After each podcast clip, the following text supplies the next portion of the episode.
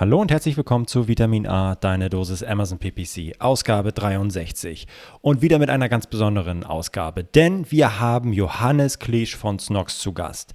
Johannes ist das zweite Mal bei uns zu Gast und wir sprechen über alles das, was bei Amazon in den letzten neun Monaten passiert ist und wie es Johannes bzw. Snox äh, umgesetzt haben, auf die Änderungen reagiert haben und ja, diese Änderungen adaptieren oder auch nicht und wie sie es testen.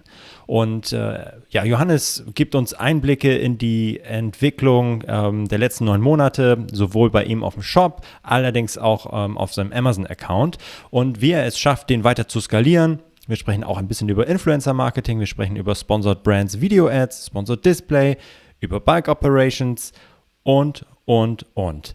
Wenn ihr wollt, wissen wollt, wie, wie Johannes bzw. wie Snox das Ganze umsetzen, dann hört bis zum Ende. Ist eine richtig coole Folge und jetzt viel Spaß beim Hören. Ciao, ciao.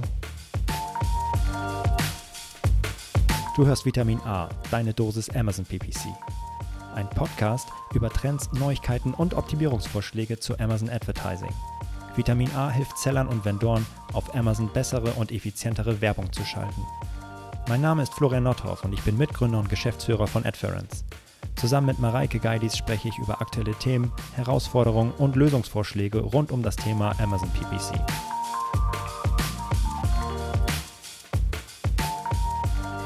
Moin zusammen, moin Mareike und moin Johannes. Moin Florian, moin Johannes, herzlich willkommen. Welcome back. Moin Mareike, moin Mo Florian. Moin, was sagt man in Mannheim? Servus, würde ich servus. sagen. Ah, Servus. servus. Ah, nee, das, damit gewinnst du hier keinen Blumentopf.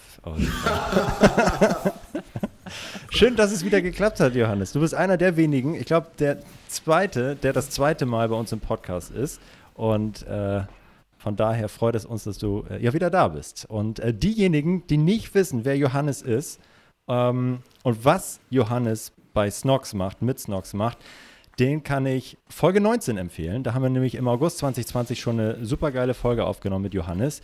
Ähm, würde ich empfehlen, äh, wenn ihr total blank seid, was das angeht, dann nochmal reinzuhören und dann in diese Folge reinzuhören. Denn wir wollen darüber sprechen, was ist in den letzten neun Monaten bei Snox passiert, ähm, auf dem Shop, im Amazon äh, Store ähm, und grundsätzlich, wie geht Johannes, wie geht Snox mit den gesamten Neuerungen um, die in den letzten neun Monaten auf die Plattform gespül gespült worden sind. Passt so für euch? Ja, ich hab Bock drauf. ich, ich auch. Johannes, dann erzähl doch mal, wie geht's?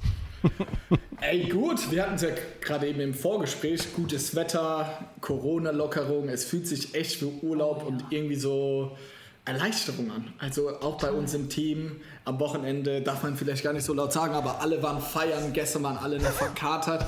Aber ich ehrlich gesagt, so als Chef, ich war so. Du, Was Leute, im Team? Im Team ja, habt ihr gefeiert? Ah, krass, trauen wir uns ja, nicht. Ja, und die Leute remote und so natürlich. Irgendwie hatte ich das Gefühl, jeder hat am Wochenende gefeiert. Deswegen war gestern so, glaube ich, so die Produktivität bei Snox nicht allzu hoch. Aber wem kann man das übel nehmen? Also nach den ja. Wochen, Monaten, das ist ja Wahnsinn, was da abging. Aber äh, ja, da staut sich was auf. Absolut. Deswegen, die sollen die Sonne genießen und das freie Leben, wenn man das jetzt mal so überspitzt sagen will. Ja. Äh, aber grundsätzlich, abgesehen davon, von den Beschränkungen, die man so hat als äh, Unternehmen und äh, dass die Leute alle remote arbeiten oder größtenteils, ähm, seid ihr sonst schon raus aus der ähm, Pandemie, ähm, wenn ihr mal so zurückguckt auf die letzten Monate, was so Lieferprobleme vielleicht angeht oder was ähm, auch Umsatzentwicklung angeht? Wie, wie sieht da so dein Resümee aus, wenn du jetzt mal das vergleichst mit dem letzten Jahr? Mm, ich würde mal aus Jahr 2020 sagen, wir wären mhm. stärker gewachsen ohne Corona als jetzt mit mhm. Corona. Ich will mhm. mich überhaupt nicht beschweren. Wir sind letztes Jahr trotzdem um 60 Prozent gewachsen. Aber wenn ich jetzt so auch wieder dieses Jahr anschaue, wir verdoppeln, also bisher verdoppeln wir zum Vorjahr. Also das Wachstum Geil. hat jetzt wieder deutlich angezogen aufgrund von Supply-Schwierigkeiten. Ich will hier nochmal mhm. vorweg sagen, wir sind trotzdem in einer sehr, sehr glücklichen Lage und ich will mich Absolut. überhaupt nicht beschweren jetzt über Corona. Da gibt es ganz viel, viel schlimmere Schicksale und sonst was. Nur ich versuche es immer den Leuten auch so in meinem Umfeld und ich werde oft darauf angesprochen, so klar zu machen, weil E-Commerce wird sehr romantisiert. E-Commerce, der große Nutznießer und so. Und ihr seht da ja mehr Daten. Es kommt halt voll auf die Kategorie an. Ich habe ein paar Seller und auch Freunde, bei denen ist explodiert. Da war das ganze Jahr Prime Day und Weihnachten gefühlt auf einmal so. Aber es gibt halt auch manche Kategorien. Bei uns in der Bekleidung war ja letztes Jahr im April war einen Monat Lieferzeit. Wenn du bei Amazon mhm. bestellt hast, irgendwie, ich glaube Ende März kam es irgendwann Anfang Mai erst an. Also da die Bekleidungskategorie für Amazon keinen großen Stellenwert, sage ich mal, im Gesamtumsatz hat, sind wir immer die Ersten, die, wenn Lager ausgelastet sind oder sowas, irgendwie zurückstecken müssen. Mhm. Daher war es jetzt so vom Gesamtwachstum, weil letztes Jahr überschaubar. So, wir sind trotzdem sehr zufrieden, aber es wäre mehr gegangen. Und inzwischen Supply Chain, wir haben das schon in den Griff bekommen, aber mhm. so ein bisschen die Spielregeln haben sich ähm, verändert. Also ich weiß auch da nicht, wie tief hier die ganzen Zuhörer in den Themen drin sind, aber die Logistikpreise haben sich äh, vervier, verfünffacht und die werden jetzt mhm. auch erstmal so hoch bleiben. Jetzt ähm, dadurch deine Bezugspreise oder die COX, egal wie man sie nennen will, gehen natürlich hoch. Musst du immer gucken, wie du das ausgleichst, also ob du Preise erhöhst, weil irgendwie Advertising-Kosten werden teurer, jetzt werden sogar die Bezugspreise teurer. Also ich bin da nie so krass optimistisch, wie alle immer von außen auf den äh, E-Com draufschauen. Aber im Großen und Ganzen geht es uns sehr gut und wir sind schon raus aus der Corona-Pandemie. Und jetzt haben wir tatsächlich ein sehr, sehr starkes Timing und Glück, weil jetzt ist unsere Hauptsaison. Ja, absolut. Und, ja. und jetzt kommen die Lockerungen und es ist Wahnsinn, was wir so für organischen Druck gerade haben, in Anführungszeichen. Also dieses Suchvolumen, das explodiert gerade, sowohl Amazon, Google als auch unsere Direct Searches irgendwie auf der Website. Wir haben überall, ja. haben wir schon Werbung ausgemacht im Online-Shop und so, weil wir die Ware einfach nicht nachbekommen. Ach, das Meckern auf hohem Niveau. aber das ist so vom Timing, jetzt wollen alle raus, alle kaufen irgendwie Schuhe, ähm, brauchen Socken dafür, gehen in Urlaub, neue Boxershorts. Also Jetzt ist so ein bisschen das Wachstum, wo uns manchmal letztes Jahr so ein bisschen der Rückenwind gefühlt mhm. gefehlt hat. Der kommt jetzt extrem und äh, es ist nach wie vor auch eine Achterbahnfahrt, aber wir sind sehr, sehr dankbar, wie es echt läuft. Das ist wirklich Wahnsinn. Mega. Ich wünschte auch, ich hätte jetzt Sneakersocken an. Ich habe nämlich so lange Business-Socken gerade an. Das ist sehr warm und sehr unangenehm. Amateur. Aber auf jeden, auf jeden Fall.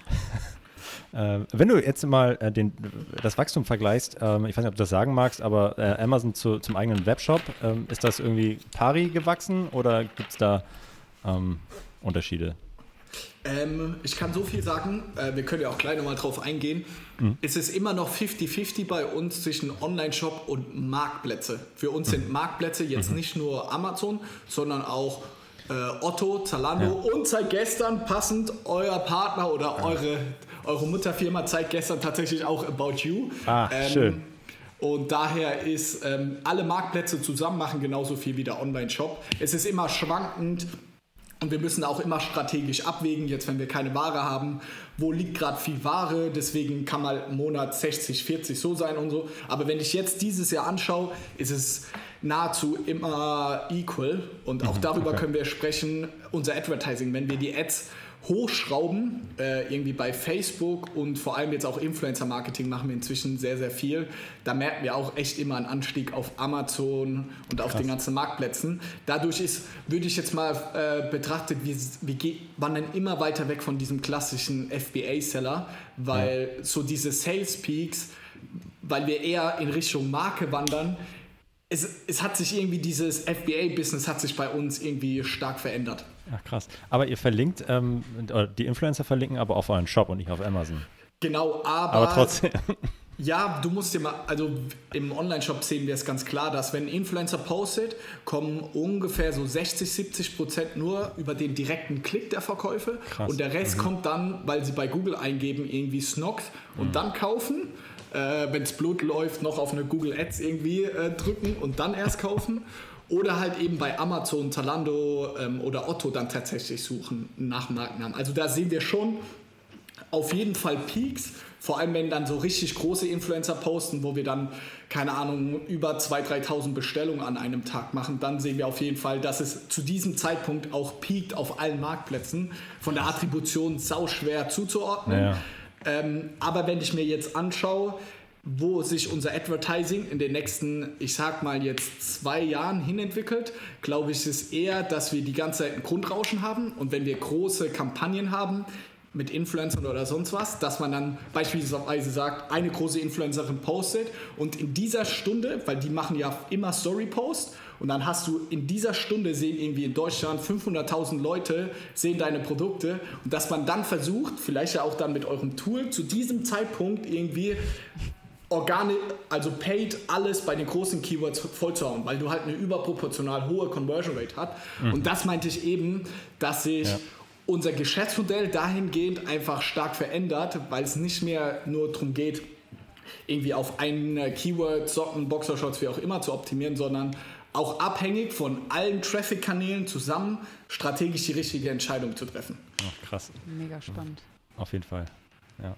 Mareike, ich wollte jetzt nicht Frage. zu viel Brainwash machen da, und da das ist, nee, so ist, ist geil. Richtig cool. Vielen Dank äh, für die ganzen Einblicke. Und das ist echt so, ja, strategisch über mehrere Kanäle hinweg, das alles zusammenführen, ist doch ein richtig spannendes Projekt. Ja, super. das ist so hat sich auch so von mir voll die Arbeitsweise verändert. So, ich mache wirklich gar nichts mehr operativ, so, also null. Und ich auch, auch, auch bei Amazon PPC nicht mehr? Ah, doch, doch, also darüber können wir auch reden. Da bin ich schon, ich bin fachlich, bin ich glaube ich überall sehr, sehr tief drin, aber Aha. ich bin, ich versuche nur noch gut die Sales Channel untereinander wirklich so über Attribution und wie ich es mhm. eben versucht habe zu erklären mit Influencer Marketing und sowas gut auszusteuern, weil das ist einfach unsere allergrößte Herausforderung, äh, weil die Dunkelziffer ist bei uns Lagerbestand. Das ist immer sehr starkes Bottleneck. Also wie viel haben wir von welchen Produkten verfügbar? Das ist mhm. bei uns einfach sehr, sehr schwer, weil wir viele Varianten haben. Es bringt zum mhm. Beispiel auch nichts, wenn wir nur 20% ausverkauft sind, dann haben wir noch 80, aber wir haben keine wichtigen Größen irgendwie. Dann haben wir die 35er nicht, die 39er Größen. Also das ist sehr, sehr komplex. Plus nochmal die Blackbox irgendwie Influencer, die einfach unfassbar. Also wirklich Leute, ich hätte es nicht gedacht, aber Influencer Marketing, das war für uns dieses Jahr nochmal ein Game Changer. Also was das auf die Performance-Kanäle nochmal für eine Auswirkung hat. Also wir sehen wirklich, Krass. Das Influencer-Marketing macht bei uns vom Shop-Umsatz ungefähr so 10% vom Umsatz aus. Wow. Ist, noch übersch äh, ist noch überschaubar, aber, aber seitdem wir Influencer-Marketing machen, ist unsere Facebook- und Instagram-Ads-Performance auch viel besser. Also das wirkt sich auf alle Kanäle aus, ja. weil du einen ganz anderen Trust hast. Jetzt im Push-Marketing, wenn du ja. aktiv Neukunden ansprichst. Ähm, das ist Wahnsinn. Also auch bei Zalando sind wir dadurch innerhalb kürzester Zeit direkt ja, machen wir deutlich über 200.000 Euro Umsatz im Monat bei Zalando, aber vor allem durch Influencer-Marketing, weil die uns da einfach nach oben treiben. So, das ist wirklich verrückt. Krass. Mega. Ähm, äh, Zalando werden wir dann über, überpiepen, ne? Mit About You dann die ganze ja. Zeit. Nur so. Ja, ich bin. Spaß beiseite. Ja. ähm, aber würdest du es auch empfehlen, ähm, den Leuten, die keinen eigenen Shop haben und zu sagen, hey, ich arbeite mit Influencern zusammen, äh, vielleicht auf einer kleineren Flamme, aber ich lasse die Leute ähm, direkt auf meinen äh, Amazon-Produktseite äh, verlinken? Sau schwer. Mhm. Wisst ihr, was das Problem ist? Das ist wieder so eine mhm. kleine operative, richtig dumme ja. Sache. Die Rabattcodes bei Amazon müssen mindestens, ich glaube, sechs oder acht Zeichen lang sein. Ich glaube sogar acht Zeichen. Was man aber merkt, bei Influencer-Marketing muss der Rabattcode so kurz wie möglich sein und am besten, dass wenn du hochswipest, dass er vorausgewählt ist. Weil mhm. das ist ein Conversion-Killer. Ja. Du kannst hier einen Rabattcode irgendwie, der acht Zeichen lang ist, kannst du ja nicht merken, wenn die Customer Journey ist. Du siehst, ja. gibst bei Google ein, Snox, Ding, suchst noch ein Produkt aus und dann denkst du, ah, wie war nochmal der Rabattcode? Ja, und das ist gerade unser Problem, Krass. dass wir die Rabattcodes bei Zalando, lustigerweise, Otto, kannst du keine Rabattcodes einstellen. Und bei Amazon müssen sie mindestens acht Zeichen lang sein. Das ist gerade unsere Herausforderung. Und die Rabattcodes sind halt so, ich sag mal, Flo 10, Flo 15, Mareike 10. Bei Mareike wird es ja noch gehen dann, aber das sind, so, das sind die operativen Kniffelpunkte, wo ich sage, und das ist halt im Influencer-Marketing, das macht dann aus, ob das irgendwie einen ARKOS von mhm. 20, 30 oder doch 80 Prozent hat, weil du musst irgendwie versuchen, den Sales-Cycle so gut zu optimieren, wie es geht. Wir haben es noch nie gemacht, aber also jetzt auf Amazon den Traffic geschickt, aber ich glaube nicht, dass es relevant ist für den klassischen FBA-Seller. Mhm. Glaub, nee, glaube ich nicht. Mhm. Okay, okay. Also äh, Influencer-Marketing funktioniert vor allem, weil du einen geilen Rabattcode mitgibst und nicht nur, weil die Person ähm, äh, Snox-Produkte in die Kamera hält. Also der Main-Treiber ist die Story drumherum. Also wir ja. sehen brutale Performance. Äh, nach oben oder nach unten, was für eine Geschichte die Influencerin erzählt. Wenn die einfach nur sagt, hey, ich habe das Produkt, kauf jetzt, bla bla bla, dann performt sie. Aber wenn sie erzählt, ja. die besten Stories sind wirklich die, die wir hatten, ähm, da hat die Influencerin erzählt, ja, mein kleiner Bruder trägt die Socken irgendwie schon seit ein, zwei Jahren. Ob das jetzt stimmt oder nicht, wir haben da keinen Einfluss drauf. Das will ich jetzt mal nur in Klammern, aber es, ich würde mal behaupten, das stimmt nicht immer so 100%. Die sind halt Verkäufer. Aber wenn die eine geile Geschichte drumherum erzählen, dann funktioniert es immer mit Abstand am besten. Und die letzten, ich sag mal, ob es ein ARKOS von 20 oder 25 Prozent ist, das macht dann schon sowas aus. Wie ist der Rabattcode? Ja, Sind die okay. Produkte verfügbar? Auf welche Übersichtsseite? Also da geht es dann wie bei euch, die Bits optimieren. So. Aber mhm ich verkaufe ein Produkt an sich auch im, äh, auf PPC eher drüber, wie ist die Conversion Rate. Wenn die scheiße ist, dann bringt dir auch nichts, wenn du das richtigen Bit und so eingestellt hast. Also ja. so meinte ich so 80-20 Prinzip. Aber wenn mhm. du halt für eine Influencerin 20.000 Euro eingibst, da muss halt alles passen, dass du das Geld auch wieder reinholst. Absolut, ja. Krass.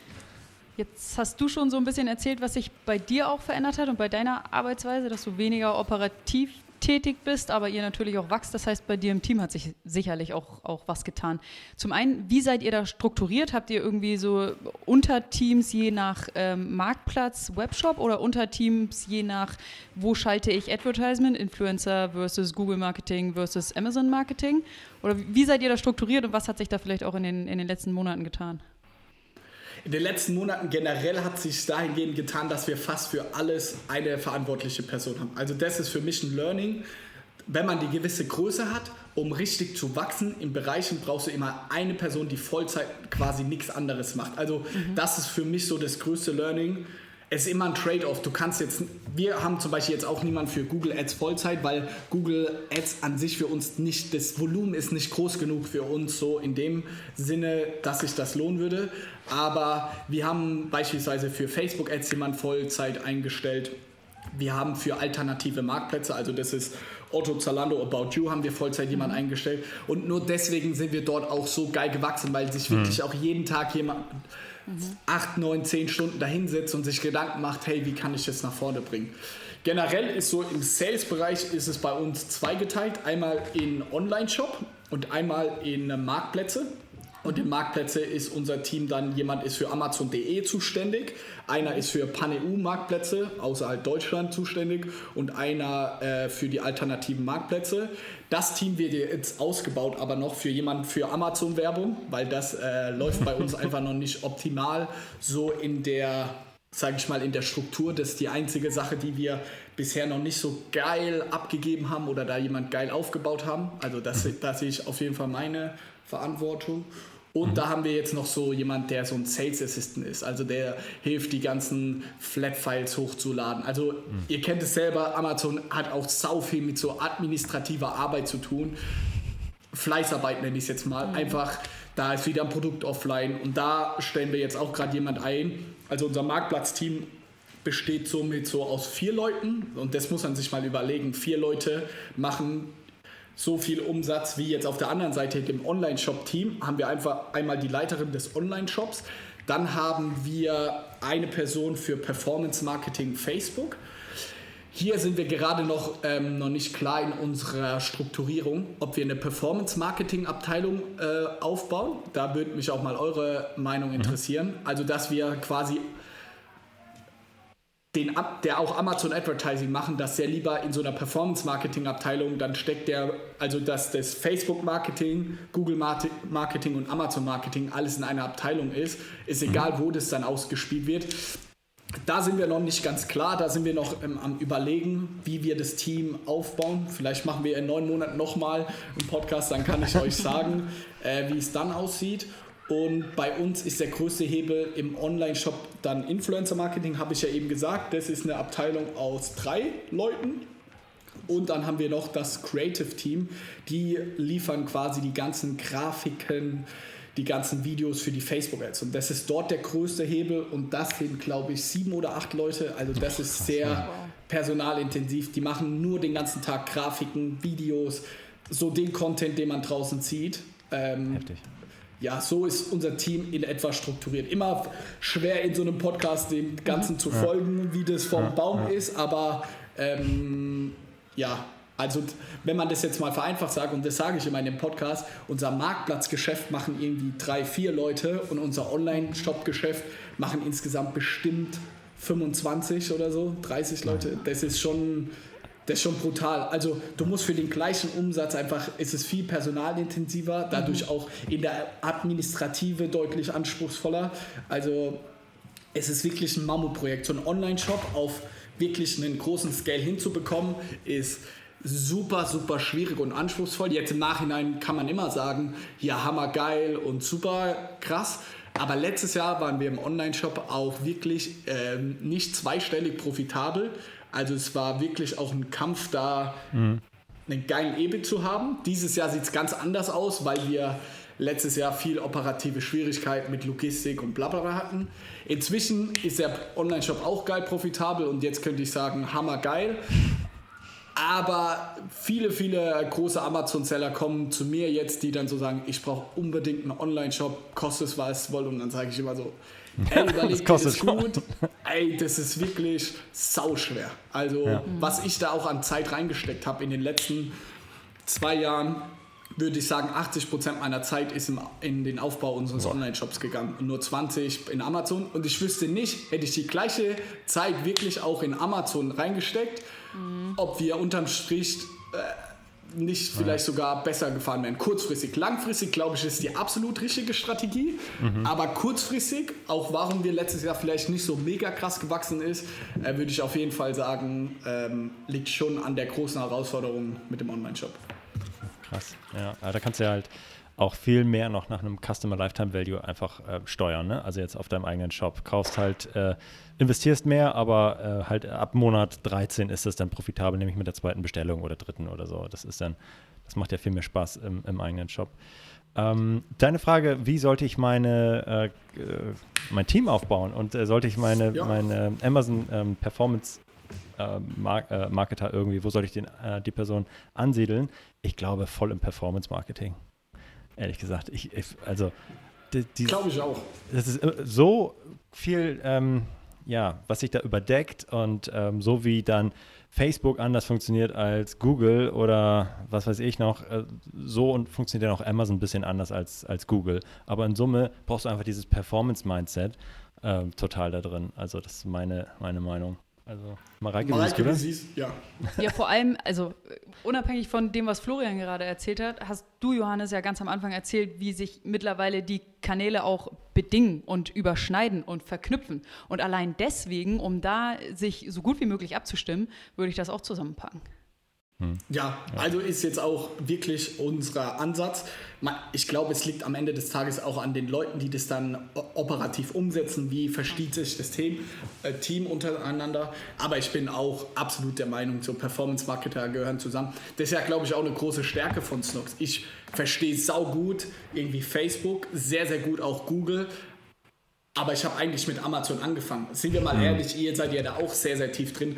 Die sehen ja alle genau gleich aus. Und gefühlt Amazon in der Weiterentwicklung, die nähern sich immer mehr Google an. So gefühlt ja. kopieren die irgendwie die Funktion und alles. Daher, ja, Performance-Mindset, die äh, Oberflächen sehen sehr ähnlich aus, Attribution, also die Themen sind super ähnlich und mhm wenn wir uns jetzt auch die neuen Werbeformate irgendwie bei einem ja. Amazon anschauen, super so Überleitung, äh, Sponsored Videos oder so, da haben wir einen riesengroßen Vorteil, weil wir ja wissen aus einer Facebook-Historie, welche Ads funktionieren denn gut bei Facebook.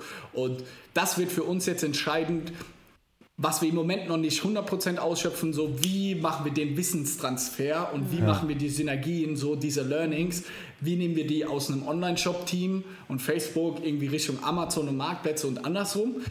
Da sind wir gerade dabei und das ist auch ein großes Projekt für mich. Ähm, weil jeder ist natürlich so operativ so drin und dann gegenseitig, ah ja, wie soll ich dir helfen und so, das ist nicht mhm. einfach. Aber darin sehe ich auch ein sehr, sehr großes Potenzial für uns, weil wenn ich mir anschaue, auf einem Amazon, wer sind unsere Konkurrenten, sind das zwei Parteien. Die erste Partei sind große Vendoren, irgendwie so ein Puma, Nike, Adidas, irgendwie wo halt von Amazon selbst gemanagt werden über Vendor-Programm. Oder Nummer zwei sind chinesische Seller. Und die beiden, die haben gar keinen Bock, so tief das Ganze zu optimieren. Oder so Nike und Adidas nehmen ja nicht die Daten aus ihrem Online-Shop oder sonst was ja. und packen die dann in Amazon. Null. Das, also das ist so weit weg. Und da sehe ich so diesen Sweet Spot, warum wir immer noch weiterhin sehr erfolgreich sein können ähm, in Zukunft auf den Marktplätzen, dass Total. wir unser ganzes Wissen irgendwie schaffen, da reinzupacken. Wie läuft denn, äh, achso, sorry, Marek. Nee, sag du es. Äh, in, in, Bezug auf ähm, äh, Video-Ads, äh, seit wann macht ihr die und wie ist eure Erfahrung bisher? Du hast das ja schon, schon erzählt, dass ihr die macht. Ähm, seit Anfang, Anfang an wäre jetzt vielleicht ein bisschen gelogen. Flo, du kennst mhm. ja fast unseren Eltern kaum besser als ich.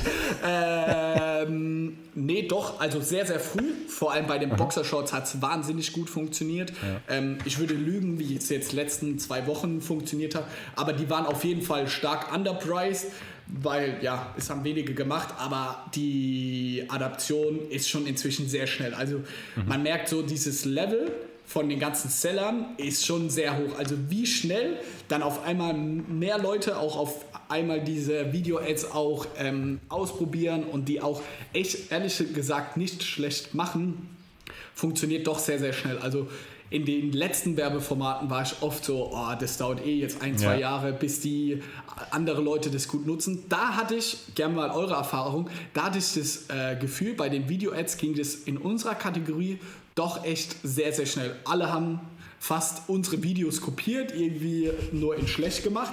Nichtsdestotrotz, ähm, ja, jetzt funktionieren sie gut. Am Anfang haben sie wirklich outstanding funktioniert, weil halt kein anderer es gemacht hat und sie doch sehr, sehr präsent waren. Ja, absolut.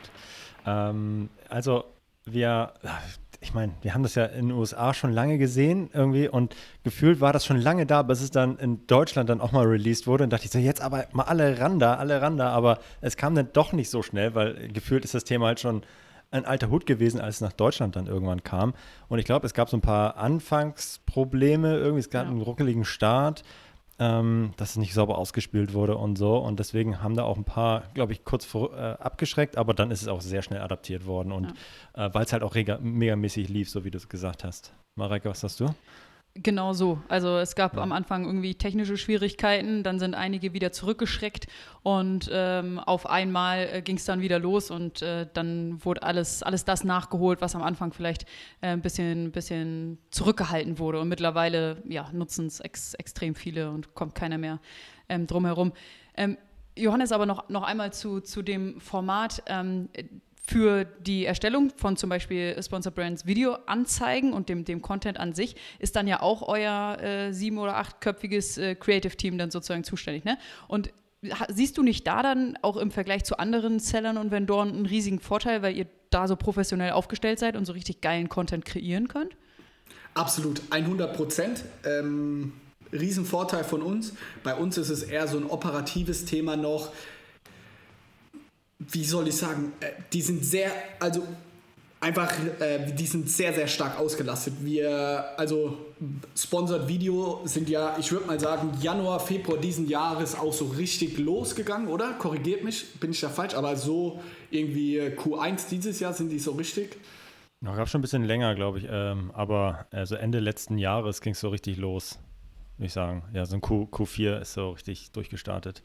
Okay, ähm, ja, wir haben es einfach nicht bis, also es ist ein riesengroßer Vorteil, aber man muss uns selbst schon auch kritisieren, dass die Auslastung in unserem äh, Creative Experten-Team so hoch war, hm. ähm, dass sie sich dann auch stark auf Facebook-Ads ähm, fokussiert haben. Wir sind gerade dabei, die Kapazitäten dort noch höher zu schrauben, aber nur, wenn man sich vorstellt, in von unserem gesamten Unternehmensumsatz machen, keine Ahnung, die Facebook-Ads so 20, 25 Prozent aus und da muss das Team irgendwie jeden Tag für Videos drehen. Da ist so eine Sponsored Video-Ad dann im Vergleichbar, keine Ahnung, wenn es ein Prozent ist, würde es mich schon wundern. Daher, da wird jetzt unser Team nimmt sich, das achtköpfige Team nimmt sich jetzt für so eine Sponsored Video Ad keine Woche Zeit und macht dann ein crazy Konzept oder so, wie mhm. jetzt bei einer Facebook Ad. Wird sich bestimmt mal lohnen und wäre mal spannend, das zu vergleichen. Mhm. Und was wir eher machen, dass wir die Daten, was wir wissen, was sind die besten Argumente für unsere Boxershorts auf, ähm, äh, auf Facebook Ads, dass wir das dann schon in dem Video umsetzen. Ich will aber auch da ehrlich sein, dass wir das Sponsored Videos jetzt nicht outstanding irgendwie optimiert haben, weil das ganze Team sich da wochenlang mit beschäftigt hat, sondern das ist eher so, ah, kannst du mir mal eine Ad machen? ja, und, und da sehe ich schon auch noch ein Riesenpotenzial für uns ja. und so ein bisschen unsere auch Schwäche, dass wir dadurch, dass der Online-Shop so eine Mammutaufgabe ist, dass da sehr, sehr viele Ressourcen immer reinfließen. Und wenn ich mir dann Amazon anschaue, kommt es manchmal ein bisschen zu kurz und mhm das will ich mehr machen, dass wir da smarter unsere Ressourcen auch in Marktplätze packen, weil wenn man sich wieder auf einer Makroebene anschaut, dass 50 Prozent unseres Umsatzes doch über Marktplätze kommt, äh, aber mit viel weniger Aufwand, dass es da doch, doch mal lohnen könnte, da noch mehr reinzustecken und schafft man dann irgendwie Marktplätze noch mal größer irgendwie zu treiben. Ja. Mhm. Etwas, was in den USA schon länger in der Beta ist, und vermutlich auch im Laufe des Jahres, meiner äh, Vermutung nach, auch nach Deutschland kommt, in Europa, sind ähm, äh, Amazon Posts. Das ist das äh, Social ähm, Media Format von Amazon. Also wo du als Marke ähm, quasi kostenlos Posts machen kannst, die dann irgendwie nochmal deine Sichtbarkeit erhöhen. Ähm, hast du davon schon gehört? Würdest du das spannend finden? Äh, ich meine, gerade für euch als Mega-Influencer-Marke, äh, mit, mit dir ist das ja wahrscheinlich gar nicht so verkehrt. Hast du schon drüber nachgedacht? Ja, ich bin da echt immer zwiegespalten. Amazon tritt so vieles immer an und ja. alles, was so ein bisschen in den Social Commerce Bereich geht und so in Inspiratives und Ach, schwierig schön aussehen. Ja, ich finde, da hat Amazon noch nie geschafft, das geil zu machen. Selbst so Video-Ads, wenn man die sich jetzt mal anschaut, das ist eher Teleshopping und ja. Abverkaufen, als dass es schöne Videos sind. Also bitte korrigiert mich da. Da nee, bin ich so. bei diesen Amazon Posts, ich habe da jetzt noch keine, ich kenne jetzt keinen Kumpel, der damit super starken Erfolg hat. Ja. Es gibt natürlich ein paar YouTube-Videos, die dann sagen, der mega crazy Hack und keine Ahnung was. Da gibt es bestimmt auch wieder einen Graubereich oder irgendwelche Schlupflöcher, wie man das geil nutzen kann, um sein organisches Ranking zu pushen. Aber ich glaube jetzt nicht, dass wir im nächsten Podcast in neun Monaten darüber sprechen, dass es irgendwie ein neues, krasses Format ist. Das, soll, das ist ja auch so ein bisschen Pinterest in die Richtung und bla. Also mhm glaube ich ehrlich gesagt nicht dran mit dem Argument vor allem, was ich jetzt als erstes genannt habe, dass Amazon es ja. noch nie geschafft hat, eine Inspirationsplattform, whatever zu sein.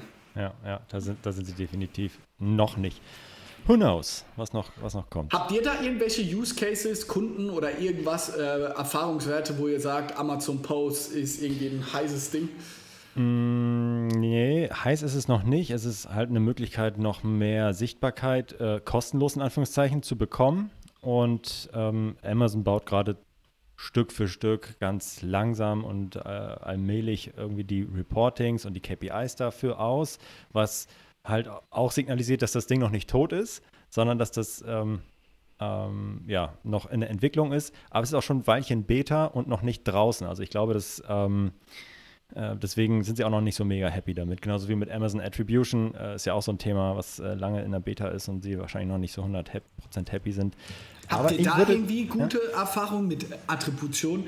Weil bei uns klappt das gar nicht, weil irgendwie wird der, also die Daten, die daraus gespuckt werden, also generell, ich bin ja ein Riesenfeind von diesen ganzen Amazon-Attributionen, auch DSP und so, diese Daten, die da ausgespuckt werden, das das kann einfach leider so nicht in der Form stimmen. Deswegen würde mich da mal interessieren, habt ihr da einen geilen Use Case für Amazon Attribution, eine Marke oder irgendeinen Kunden, der das geil nutzt? Weil, also, das war bei uns Harakiri. Also wir hatten ähm, einen Podcast aufgenommen mit dem Nils Zündorf von Factor A genau auch dazu, da, äh, weil wenn jemand äh, dann irgendwie die äh, großen Agenturen, die die ganz großen Accounts äh, steuern und ähm, selbst er war so verhalten optimistisch und eigentlich auch eher so, hm, da haben wir uns grundsätzlich alle mehr von erhofft von dem Ding. Ähm, äh, von daher eher nein, was das Thema angeht. Aber nichtsdestotrotz äh, kannst du ja damit deinen externen Traffic zumindest ein bisschen äh, so ansatzweise mal messen, also immerhin. Aber ist für euch im eigenen Shop ja auch nicht mehr ganz so relevant, oder? Also ihr ja, den ja immer. Ja. ja. Wir schieben ja gar keinen externen Traffic auf Amazon. Eben. Ähm, aber es wäre natürlich spannend, ob irgendwie krasse Referrals irgendwie sind. Wir haben schon immer so My Deals Aktionen. Das mhm. ist wirklich brutal. Wir hatten ähm, was einen brutalen Effekt hat. Wir machen immer wieder so Amazon-Deals, irgendwie äh, Fashion-Deals etc. Und weil unsere Marke jetzt auch äh, eine gewisse Relevanz und Bekanntheit hat, hatten wir bei dem letzten Amazon-Deal hatten wir eine Platzierung bei MyDeals und hab, ich weiß nicht, wie gut ihr euch bei MyDeals auskennt, aber Ah, pro, super. Super, ja, das glaube auch so ein bisschen so ein Männerding und dann gucken, ey, gibt es irgendwie noch was.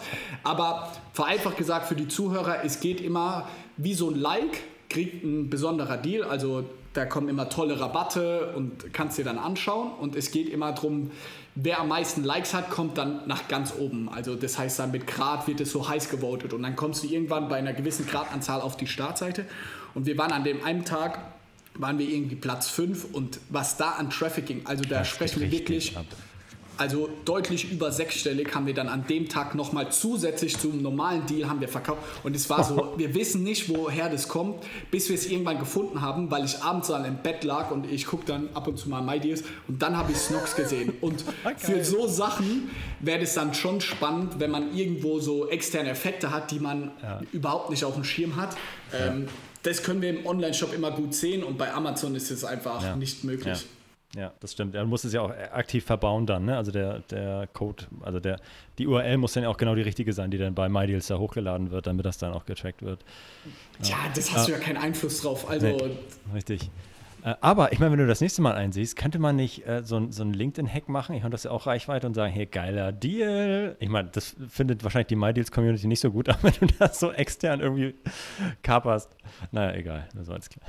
Ja, um da halt hochzukommen, brauchst du halt schon Ja. tausende Grad. Also wir hatten, glaube ich, viereinhalbtausend oder so. Das Äh, sind viereinhalbtausend Likes, glaube ich, oder? Ich glaube, jeder Like Ja. ist ein. Äh, Genau, Grad, und wenn ja. jemand disliked, weil er die Marke nicht cool findet, wird es auch wieder ein Grad kälter. Ja, So, ja, und die MyDeals Community, ich will ja gar nicht zu tief reingehen, aber die ist ganz, ganz schwierig. Also das sind auch brutale Hater und diese Kommentare. Wenn ein Snox-Deal da immer ist, ich lese mir keine Kommentare durch, weil dann, dann bin ich nur sauer. Muss ich wirklich ich, sagen. ich weiß. Ich, ich weiß, äh, dass Tarek Müller äh, selber immer noch äh, auf MyDeals auch unterwegs ist und auch kommentiert. Ja, das, ist, das ist halt so ein Community-Ding irgendwie. Also ja, es, ach, schön. Ähm, ja, nächstes Thema. Genau, Oder noch Marek, einmal noch kurz was? für, für alle, die vielleicht noch mal was zu Amazon Attribution nachhören möchten. Da haben wir tatsächlich sogar zwei Podcasts zu aufgenommen. Einmal die Folge 56, da haben Florian und ich äh, theoretisch ein bisschen eingeführt und dann eben 57 das Interview mit Nils, wer da noch mal nachhören möchte. Und wo wir jetzt äh, auch bei Kampagnentypen sind, äh, Sponsor Brands Video, Posts und auch Amazon Attribution, wäre für mich ein Thema, was dazu passt, Sponsored Display. Das ist ja äh, Ende letzten Jahres äh, nach Deutschland übergeschwappt mit Produkttargeting und Anfang diesen Jahres war dann auch Remarketing und Amazon Audiences ähm, verfügbar. Nutzt ihr das? Habt ihr euch das schon angeguckt?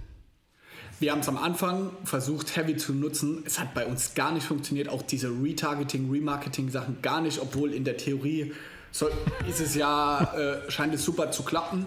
Was man dazu sagen muss, selbst im eigenen Online-Shop ist bei uns dieses Retargeting überschaubar erfolgreich, weil unser Sales Cycle ist sehr, sehr kurz. Also du bist einmal auf der Website, entweder du kaufst oder du kaufst nicht. Also wir haben in äh, Google Analytics im Online-Shop kann man sowas sehr, sehr gut äh, messen über die Pfadlänge, wie lange, wie viele Klicks braucht der User quasi, also wie oft muss er auf deiner Website gewesen sein, um zu kaufen. Bei uns ist es wirklich 80% der Verkäufe machen wir am ersten Tag, also wo der zum ersten Mal auf unserer Website war, oder er kauft halt nie wieder. Dadurch sind diese ganzen, auch DSP, Sponsored Display oder so, überschaubar relevant für uns, weil ähm, von der Customer Journey ist es einfach so und die Conversion Rate auf Amazon ist ja einfach noch deutlich höher als im Online-Shop, ähm, dass ich brauche Boxershorts, es irgendwie ein, dann vergleiche ich zwei, drei Anbieter vielleicht im Schnitt, würde ich sagen. Dazu habe ich ja keine Daten, aber ich würde mal behaupten, zwei, drei Anbieter im Schnitt und dann kaufe ich einen davon. Also dieses ganze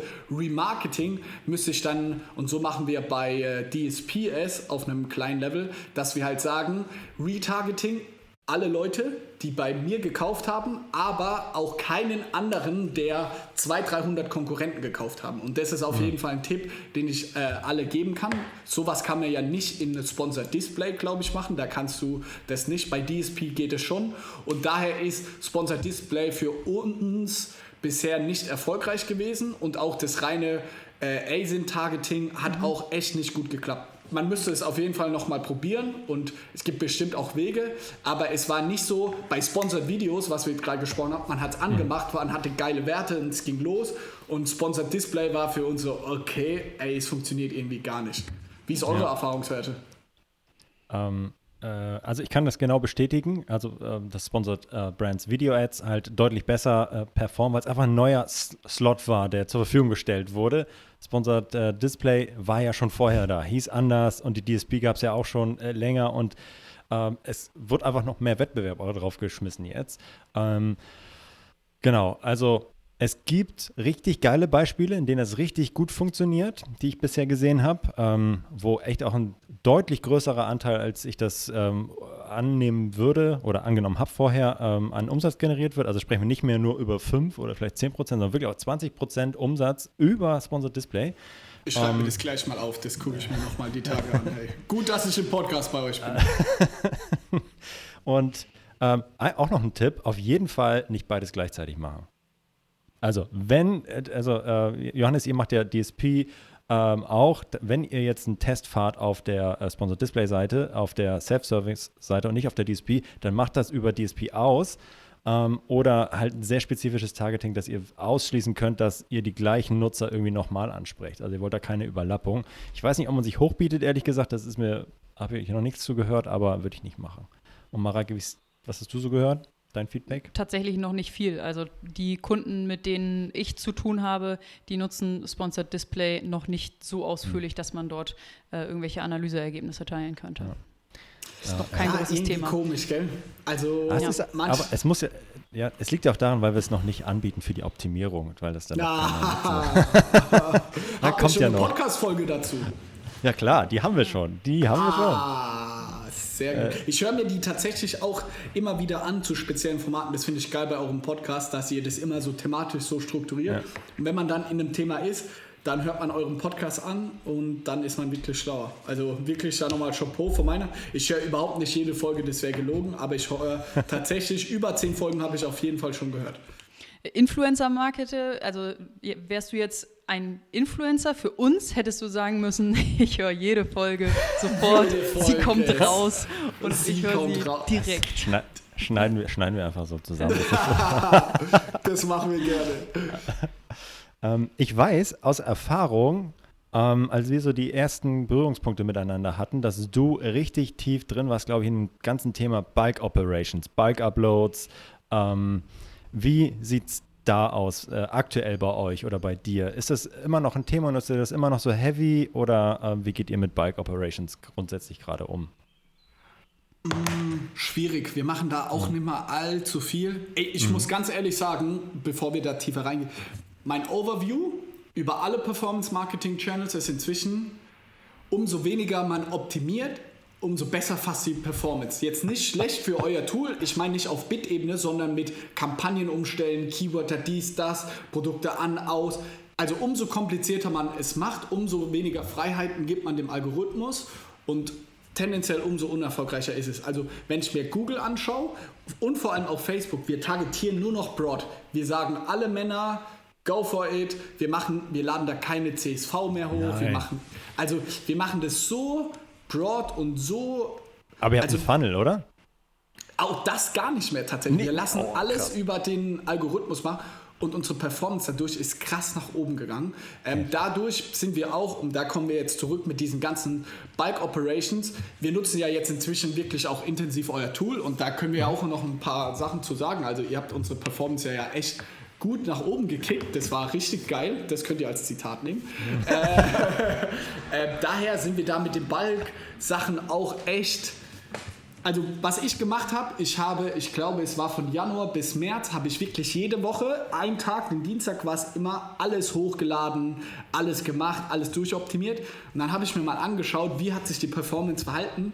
Und es war kein, es war, also der Zeit Nutzen-Aufwand-Verhältnis war echt überschaubar. Und somit bin ich inzwischen.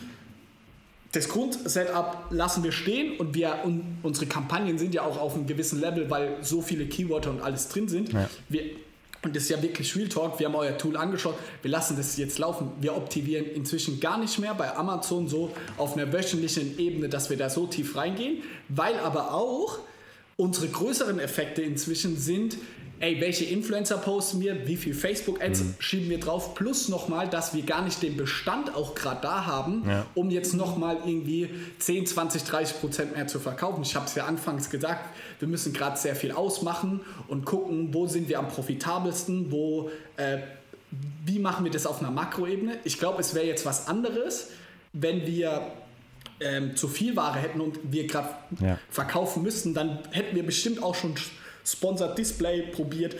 Wären wir viel tiefer drin, aber im Moment ist es gerade so, unser Bottleneck vom gesamten mhm. Unternehmen ist gerade in einem anderen Bereich und wir gucken ja. eher so Werbung, dass wir so ein bisschen auf einer Sparflamme ähm, ja, fahren. Daher muss ich euch ja leider enttäuschen, dass ich da jetzt nicht so diesen krassesten irgendwie PPC nee, äh, perfekt, wollte ich, kann. Ist doch, ist doch super ähm, und ähm, to total nachvollziehbar und auch schön zu hören, welche ja, welche anderen äh, Challenges einfach links und rechts immer noch auf einen reinprasseln, weshalb man ähm, da ein bisschen Fuß vom Gas nimmt. Also äh, das ist ja auch genau richtig. Wir haben ähm, in unserer ähm, äh, Folge zum Prime Day Special, da ging es ähm, die, äh, da geht's, da haben wir fünf Experten eingeladen, ähm, die äh, gesagt haben, was sind eure größten Tipps zum Thema Prime Day Vorbereitung? Und alle durch die Bank ähm, E-Commerce Readiness, ja äh, ihr müsst die Produkte on Stock haben und äh, sonst könnt ihr das Wahnsinn. irgendwie lassen. So, ne? Hat, äh, durch die Bank war das, war das eines der, der oder eines der größten Themen. So, ne? Äh, ist ein Basic-Thema eigentlich, aber wenn du das halt nicht gewährleisten kannst, dann musst du halt auch nicht in der Nachkommastelle da irgendwie noch ähm, optimieren, ne? sondern hast du andere Baustellen. Absolut. Und ja, was ich, ich bei deiner. Auch, ja, ja nee, du, Mareike, sorry. Was ich bei deiner Antwort auch richtig, richtig schön fand, ist, dass du gesagt hast, wir haben eine Strategie, das ist unsere Strategie. Und aus dieser Strategie leite ich To-Dos ab. So, und dann daraus leite ich To-Dos ab und daraus leite ich Ziele ab. Und nur weil ich meine Strategie habe, kann ich meine Ziele und meine To-Dos bestimmen und die abarbeiten und mich daran entlanghangeln. Und äh, ja, das war was, was ich aus deiner Antwort rausgezogen habe und was, was mir das, das Herz erwärmt hat, tatsächlich. Also ihr arbeitet, so wie es sich anhört, OKR-mäßig, so mit äh, großem Ziel und was bedeutet es für die verschiedenen Müssen, Abteile?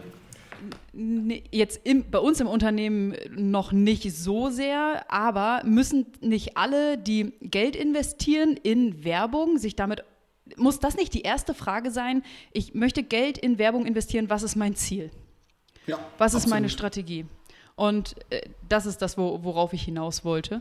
Ähm, wir können uns über Kampagnentypen unterhalten, wir können uns über ACOS unterhalten, wir können uns über Budgets unterhalten, aber erst, wenn die Strategie steht. Ja, Voll. Und, und da muss ich sagen, und das vielleicht so als Headline von dem Podcast, dass sich unsere Gesamtstrategie von diesem hat sich dahingehend verändert, dass es, es geht nicht mehr um das lokale Optimum, dass jeder Marktplatz in sich und alles immer super ja. optimiert, sondern der größte Hebel für unseren Erfolg aktuell ist, dass alle Zahnräder ineinander greifen. Es bringt mhm. nichts, wenn ja. Amazon-Kampagnen gerade underpriced sind und unser Marktplatzteam da Vollgas gibt, aber wir eigentlich ausverkauft sind äh, und woanders keine Ware haben. So, sondern ja. wir müssen überall gucken, immer von der Grundstrategie, wir verkaufen erstmal organisch und dann gucken, wie viel Luft haben wir noch nach oben mit allen organischen Verkäufen und dann müssen wir uns überlegen, welcher Advertising-Kanal ist gerade für uns wie teuer, wie viel Potenzial hat er und wie wichtig ist er strategisch. Zum Beispiel in Influencer-Marketing. Sorry, dass ich ja heute so oft drauf rumreite, aber hat, wenn wir 20.000 Euro in Influencer-Marketing stecken und er hat einen gleichen A-Kurs wie irgendwie Amazon Advertising, werde ich immer Influencer Marketing nehmen, weil ich im Influencer Marketing zusätzlich noch eine, äh, einen Uplift für die generelle Brand habe, weil Person XY trägt es. Daher weiß ich, wenn ich jetzt begrenzt bin mit meiner Kapazität, stecke ich 20.000 in Influencer Marketing, weiß dann aber, in den vier Wochen danach werden meine organischen Sales auch um Prozent X nach oben gehen. Und so ist es, sage ich mal, nur überschaubar, bei PPC, klar, die Rankings vielleicht verbessern sich, je nachdem, wie granular man das aufdröselt. Aber so von der Gesamtstrategie würde ich immer einen Influencer vorziehen, als jetzt irgendwie nochmal Sponsor Display und dies und das mhm. zu machen. Und das Total. ist das größte Learning, Learning wenn ich auf Snox irgendwie 2020 schaue, dass wir weggekommen sind von diesem lokalen Optimum und einfach nur klein, klein immer hardcore zu optimieren, zu ey, was ist für die gesamte Firma, für die gesamte Company jetzt heute die beste Entscheidung und wie äh, wirkt sich diese Entscheidung auch auf die nächsten drei Monate. Und daher haben wir bei ganz vielen Sachen oft Werbung aus, obwohl wir vielleicht ein bisschen Bestand haben, aber dieser Bestand ist besser aufgehoben dort. Und mhm. so sind wir aber insgesamt wachsen wir dieses Jahr viel, viel schneller, sind viel profitabler und im Endeffekt würde ich jetzt mal behaupten, auch unsere Mitarbeiter viel glücklicher. Auch wenn ich sagen würde, wir sind jetzt viel weniger in der Materie, zum Beispiel bei Amazon-Werbung drin, als wir es letztes Jahr noch waren. Aber wir haben jetzt einfach andere Schwerpunkte und das ist so für mich das Learning ähm, im Bereich jetzt Amazon-Werbung 2020 versus 2021. Mhm. Ja. Mega. Jetzt, äh, ich, man könnte eigentlich sagen, äh, ein gutes, gutes Schlusswort. Äh, Finde ich. äh, mit, mit, Blick auf die Zeit, ähm, wir äh, sind jetzt schon bei 50 Minuten. Ähm, und ich will deine Zeit auch nicht überstrapazieren. Aber. Ich bin gerne wenn, bei euch. ähm, wenn du auf den Rest des Jahres 2021 nochmal blickst, ähm, was nimmst, nimmst du dir, was nimmt sich Snox noch vor? Ähm, was sind noch eure Pläne? Was kommt noch? Und äh, ja, worauf können wir uns einstellen, äh, was, was, ihr euch noch ähm, vornehmt? Wo sind, legt, legt ihr euren Schwerpunkt? Ähm, erstmal die Saison jetzt gut rumbekommen. Ähm, unsere Saison jetzt, die Sommersaison, geht so bis Ende August, September, sowas, roundabout, je nachdem, wie lang es auch warm ist. Das ist für uns so da das Maximum rauszuholen, im Hinblick auch wirklich auf den Bestand etc.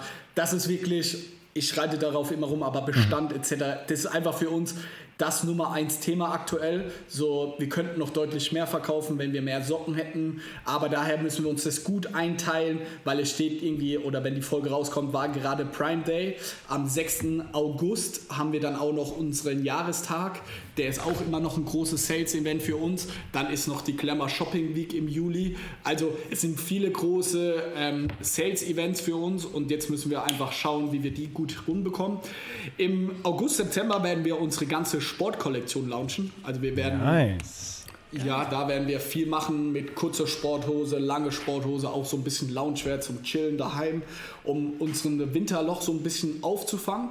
Und das wird, ich sag mal, in der zweiten Jahreshälfte dann aus einer Sales-Perspektive oder fürs ganze Unternehmen wird es dann eine große Herausforderung im positiven Sinne. Wie gut schaffen wir es, Snox jetzt wieder weiter zu transformieren ähm, in Richtung auch einer Sportfirma, weil wir haben es dieses Jahr super gut geschafft, auch tatsächlich unseren Frauenanteil. Letztes Jahr waren so 70 Prozent aller Käufer waren äh, Männer. Stand heute ist es fast 50-50.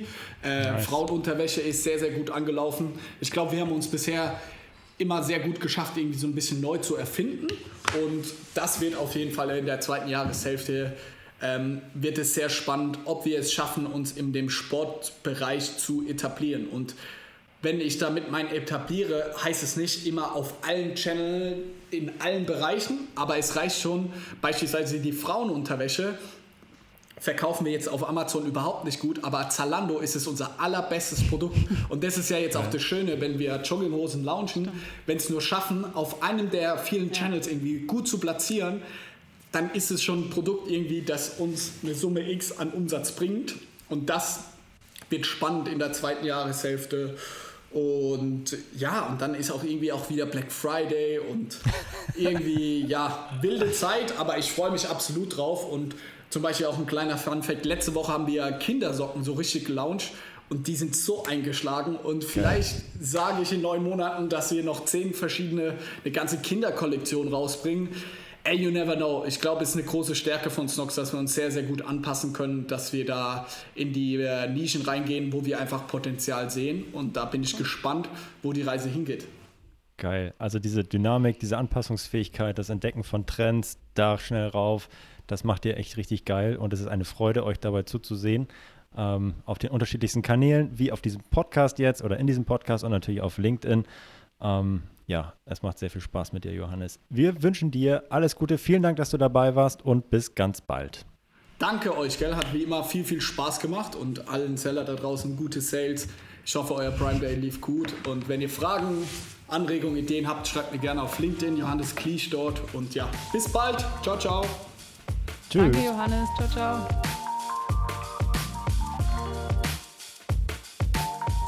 Das war Vitamin A, deine Dosis Amazon PPC. Für Fragen und Feedback schreibt uns gerne eine Mail an vitamin-a at Vielen Dank fürs Hören und bis zum nächsten Mal.